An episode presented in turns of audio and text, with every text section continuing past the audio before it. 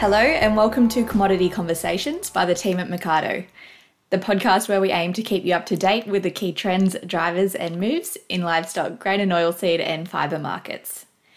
My name is Olivia Agar. Thanks for joining us for episode number 163. So, last week we got on the ground perspective of the lamb market, and this week we're following that from a perspective a little further up the supply chain. Will Barton, who is CEO of Gundagai Meat Processors, is back with us again and is very generous with sharing his insight into the flow of lambs this season, what sort of impact the labour challenges are having on their operations, what the supply of lambs might look like for the rest of the season, and also a really interesting discussion around consumer demand for lamb. So, this is an episode you won't want to skip. But before we get into it, a few quick highlights from the market this week. Now, I'm playing the broken record again for the Eastern Young Cattle Indicator, which is sitting at 1,147 cents per kilo carcass weight today, which is a 40 cent lift on last week and 43% higher than the same time last year. Cattle supply continues to tighten as we just see more and more rain hitting eastern parts of the country, which is just pushing buyers to compete strongly for the available stock. The lamb market is also absorbing the peak period for lamb supply. So both lamb and sheep markets held their own this week and prices were slightly firmer across most categories. Lamb supply is tracking below last year's levels though due to the slow season, but we'll talk more about that and what it means going forward in today's episode, which I think we should get onto now. So enjoy the episode and I'll leave you with Robert Herrmann and Will Barton very shortly. Today's sponsor of Commodity Conversations is Cleaver's Organic Meats. All Cleaver's products are sourced from Australian family owned farms, where animals are raised in free range environments, are grass fed from start to finish, and meet the strict animal welfare requirements of the Australian Certified Organic Standard. They offer a wide range of delicious lamb, beef, and chicken products.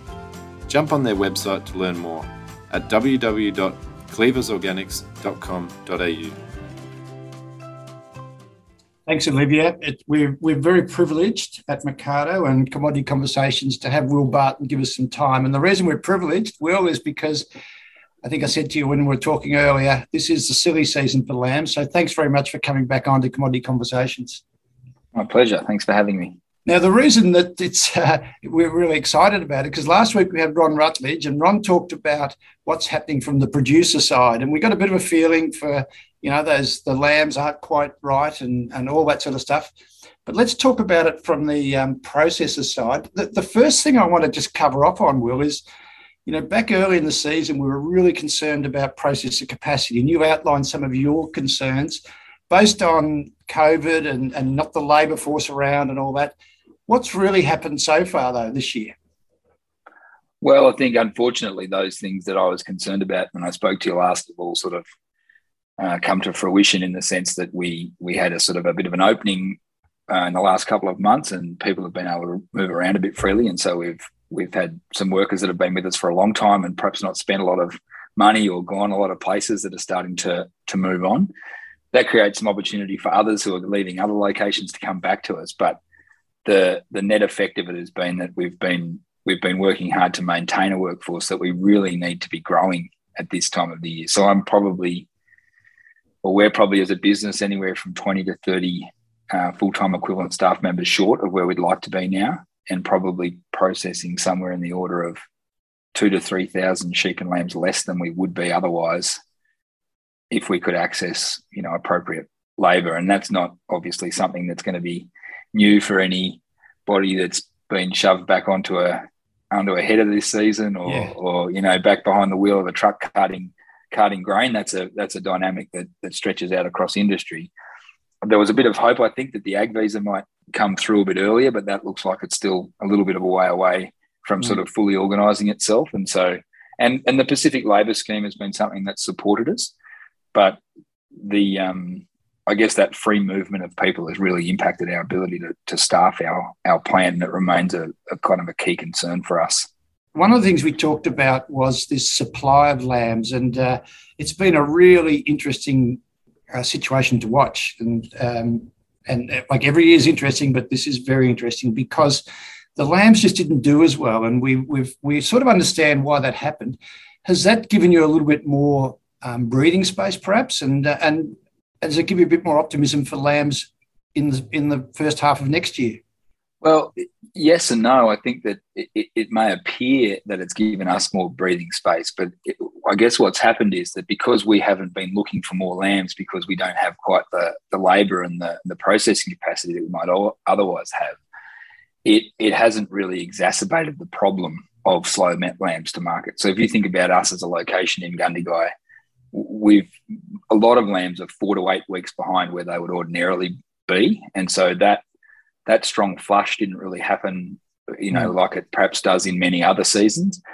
But it wasn't exacerbated because you by by huge processing capacity because people couldn't scale up. So we perhaps didn't notice that gap as much as we might otherwise have.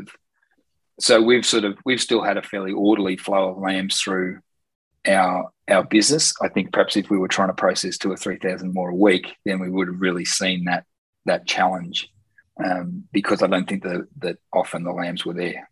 Now I know we'll talk a bit later about Gundagai Meats Supply Alliance. So you've got some good direct relationships, but in general, what's been happening with the weights? I mean, Angus uh, this week has just published an article, and um, you know the weights. Uh, the September quarter saw a, a, big fall on last year's weights, although when we had a look at it, it's not that much different from the previous year. So perhaps last year was the uh, a big year, or are we seeing this year, you know, that the lambs have just dropped away again?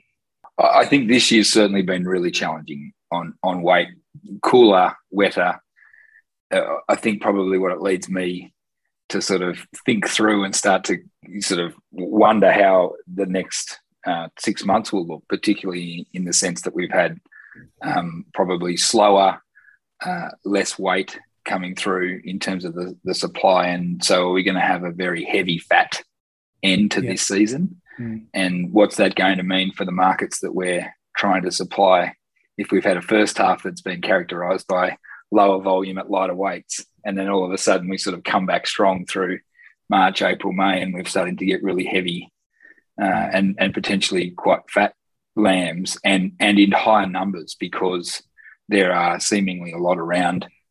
Um, and, I, and I think probably there's a couple of things I'd point to the analysis that Olivia did a couple of weeks ago on on tracking lamb slaughter and, and, and the fact that we are behind in terms of kind of the average in terms of slaughter sort of season to date.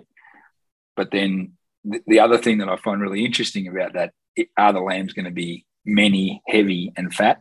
Is the conversation you had with sort of Jason Tromp yeah. Uh, the other the other week that sort of suggested, well, the quality of feed, you know, might not be what we think it is. So it'll be really interesting to see how that plays out. I think over over the next sort of three to six months.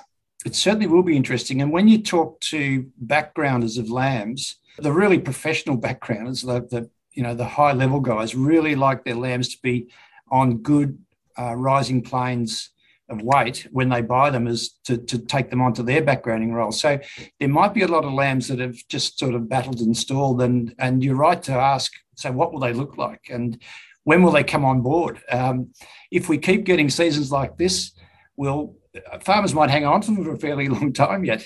Yeah, and I mean, I think one of the the innovative side of my brain that I often have trouble um, turning off it sort of says to me, well, you know, is there a, is there a market for, you know, a, a, product that that perhaps needs to be held longer than a lamb that can somehow be developed to take advantage of these kind of uh, longer seasons, later kind of weight gains, etc. But you know, having said all that, the the the market might just become, or the lambs that are around might be, as I said earlier, many they might be very heavy and very fat very quickly if the conditions sort of dictate that. So I think it's a really interesting space to watch. So I'm, I'm talking to Will Barton from Gundagai Meats, and uh, I, what I'm hearing here, Will, maybe we're going to see an aged product like the aged beef, perhaps. Although, well, uh, I'm not too sure that fatty meat will go that way. now that now that we have the ability to measure quality via intramuscular fat, I think it opens up lots of opportunities like that too, to sort of stop using lamb as the only proxy for quality and start using some other measures.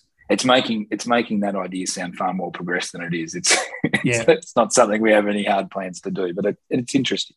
but you are progressing. We've been talking to you for a little while, and, and, and you sort of initiated your supply alliances with, with farmers, and, and that gives some really strong feedback to those producers who can who can fit those um, well meet those supply requirements. How's that all going? Look, it's going ex- exceptionally well. We've had a really good response uh, from from producers. We don't we haven't needed to go to the sale yards. I'd say you know since we sort of started this in April or May this calendar year. So we've we've had uh, we've had most of our consignments. You know, ninety nine point nine percent would have been over the hooks, and the app that we're using is is really comprehensive. It's it's a learning journey for us. So we're we're we're looking forward to the sort of post COVID days where we can start to get larger groups of people to the plant to really unpack with them the benefit of the feedback, how it might be evolved, how we might connect it to the on farm and and and how we might be able to connect them better to consumers via and, and, that kind of feedback. So that's all very exciting for us. But the response has been generally very positive from the people that are supplying us and and they're excited about the animal health, they're excited about the mm. The IMF. Some have got good surprises, some have got bad surprises, and, yeah. and that's sort of all been part of the journey, I suppose. So I can imagine them being excited. How have, how has this season, and we just talked about the difficulties of producing lamb, how's the difficulties of producing lamb this season impacted on farmers who are committing to not just sell a lamb, they're committing to meet, you know, a spec? Oh, we haven't had any specific challenges around not being able to procure lambs at the right spec. So that that hasn't been something that's been on our radar. And I think that's perhaps in large part given uh, the fact that we've had more lambs generally this season than we've had for a little while. And so, whilst we might be processing the same number as we did last season, wanting to process more, but processing the same number, instead of searching for you know 15 or 20 percent of a of a producer's well let me put it this way. If you've got a farmer who's typically turning off 2000 lambs and the the lead is a thousand of them say that they're trying to get away before christmas this year that they might have actually dropped 2400 lambs and so the lead's still a thousand but it should really have been you know 1200 or something like that. So there's this dynamic that says more lambs less of them as a proportion that are at weight but still about the same number in our little environment certainly uh, and at our sort of small scale as a as a startup in in the lamb brand space well, it's really, um, I'm really pleased to hear that you, you are getting plenty of supply via this model because um, you know, I, we, we're great supporters of these types of things. And I guess if there are producers out there who want to get in touch, just get your agent to reach out and um, and they'll um, they'll soon get the information. I'm speaking to Will Barton from Gundagai Meats, and the other thing that I, have got one final question here, Will, and uh, we're not going to get you to do an advert for Gundagai again. That was that that went really well last time, and we although maybe we need to if we're going to get more workers coming up there. But um, I want I want to ask you about the demand for lamb because we know that our lamb producers are in a really good spot at the moment in terms of markets. If you look at it over the long term, over history, these are terrific returns for producers. How are the, the flip to that is how are the customers, uh, the people you're supplying, uh, you know, are they able to, you know, make a business at these sort of levels? Look, I think that remains a challenge. I think that there's, there's a few ways to answer it. Certainly, the consumers of lamb, you know, say in the restaurant trade in the in the US, for example, there's a we're sort of experiencing a dynamic at the moment where people are sort of coming out of long periods of lockdowns and, and restricted movement around restaurant trade, and so there's a there's a pleasing trend of people spending sort of discretionary income or, or discretionary spending in the restaurant trade in places like the states, and, and we're hearing from the people that we supply that maybe one in 100 meat dishes in a restaurant were lamb, were lamb sort of two years ago, and perhaps now they're more like five. So there's certainly a growth in in lamb lamb's presence in those markets. So that's that's really pleasing to see to see that trend. It, it's not yet kind of really clear whether that's just a, a temporary thing as everyone comes out of their shell and is adventurous and you know spends money on on those products. And I think it's a challenge, particularly because lamb's really carved itself out of space as, as something that's that's at a in a discretionary category. It's sort of not really an everyday uh, category no. any anymore in that sense. I think the other thing though on the on the supply side is that, or, or on the producer side, and the, and the price that we're able to pay for livestock, and and is that we're balancing as a as a meat processor so many dynamics. So we've experienced a strong increase in the value of uh, mixed ovine material, or sort of basically all the all the odds and ends, if you like. Yep. Um, and and that's being driven by um, biofuel demand in the states, which is drawing the tallow price up considerably. Um, I think there's a stat that says that US pet ownership went up by something like 30% over the last 18 months. And so that's driving pet food price increases. And so I think that um, what's pleasing at the moment is that yes, you've got a bit of a you've got sort of strength in the in our in our meat sell price to those global markets, but you've also got good strong support for underlying sort of what would have been considered previously as the rats and mice in a in a sort of a very minor sense have grown in prominence in terms of the importance of those items to us to balance that carcass and make sure that we're generating the maximum revenue. And you know, it's often the case that one's up and one's down, and so and so we've just we're, we're starting to experience a little bit of a a strength in those other underlying factors that probably help put a bit of a floor into the job from a producer point of view. So, you know, I think that whether the price level can be sustained from a consumer point of view for in a restaurant is probably a, a challenge for the people marketing it and a challenge for the people sort of justifying that the the premium tag that Australian lamb gets is is justifiable on a long term basis but it's certainly pleasing to see some of those other factors putting support into the job, you know, that aren't necessarily the red meat that we're all, you know, primarily focused yeah. on. Well, um, I know Dave Myers here at Mecardo will be pleased to hear you say that there's a big demand for tallow because he tells me last week he's fielded two calls at Mecardo with people wanting to buy tallow. And, uh, you know, that's that just tells you that things are a bit crazy. I just want to finish off. Uh, Andrew Woods did some analysis for us this week and looked at the the sheep turnoff, and we know that you know at a certain level, sheep turn off above twelve percent of the sheep flock, and the flock's in decline. Um, below 12% and it's um, and it's it's increasing it's growing we've now been at quite a long period where it's been down around 8% so even though you're um, you're saying well we've got plenty of lambs now and uh, hopefully you can ramp up your production uh, with more people coming to Gundagai and, and getting on the end of the uh, boning knife, it looks like our flock's growing. Is that the sort of messages that you're hearing? Oh, certainly, and I and I think that that part of that's seen in the in the strength in you know prices we're seeing across the price is another just another factor in the in the price pressure on on lamb with the high retention of of ewe lambs, and perhaps you know given that pricing structure, the decision to to go to slaughter versus to go to you know mm. somebody else is is a pretty is a pretty simple one at the moment, and that is really so exciting for us in the long yeah. term because it's just been such a long period of decline, and it's nice to see that there is a there is a market dynamic and a point at time in which the pricing signals can all be right. Yeah. Uh, seasons can kind of allow yeah. it, and we can sort of enter this phase of, of rebuild because you know, if you look at some other parts of the world, and and I know I've spoken a bit about the US, but there are now more sheep and lambs in the Riverina than there are in the whole of the United States. So um, they they clearly didn't have this moment in time where they where they rebuilt. So um, you know, after a long period of decline, it's really exciting to see that happening. It's certainly certainly we're, we're witnessing it locally, I guess, in terms of the, the stocking capacities and the and the restocking activity of of breeding units on farms around here for sure. Well, everybody who listens to uh, a processor talk about the business is just in awe about how the hell you get it all done because it's a challenge where everyone knows that. Hopefully, this year, Will, you can, um, you know, things can get through um, one way or another. And then by next year, labour is not such a big issue and, um, and, and it can cope with this increasing flock because that, that is going to be the key to the success of, um, you know, the sheep industry going forward.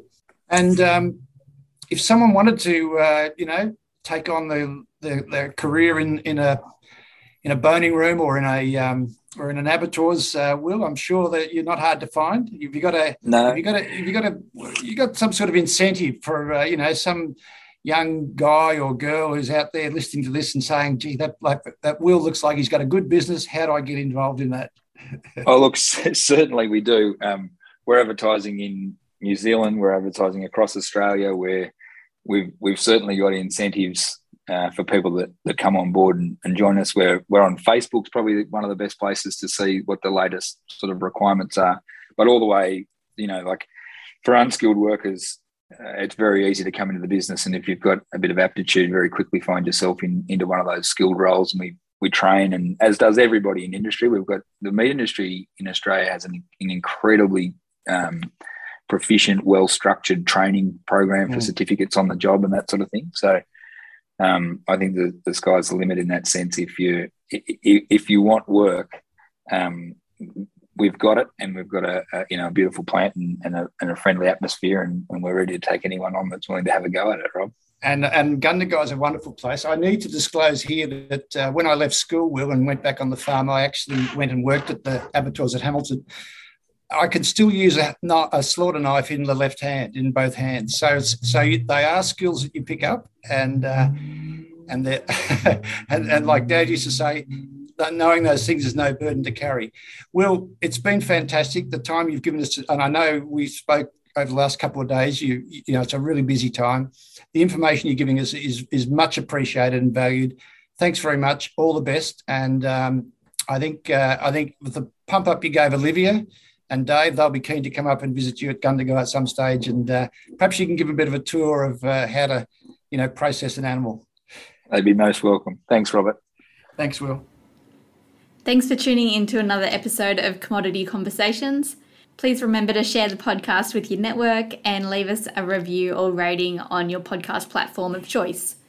Until next week, take care.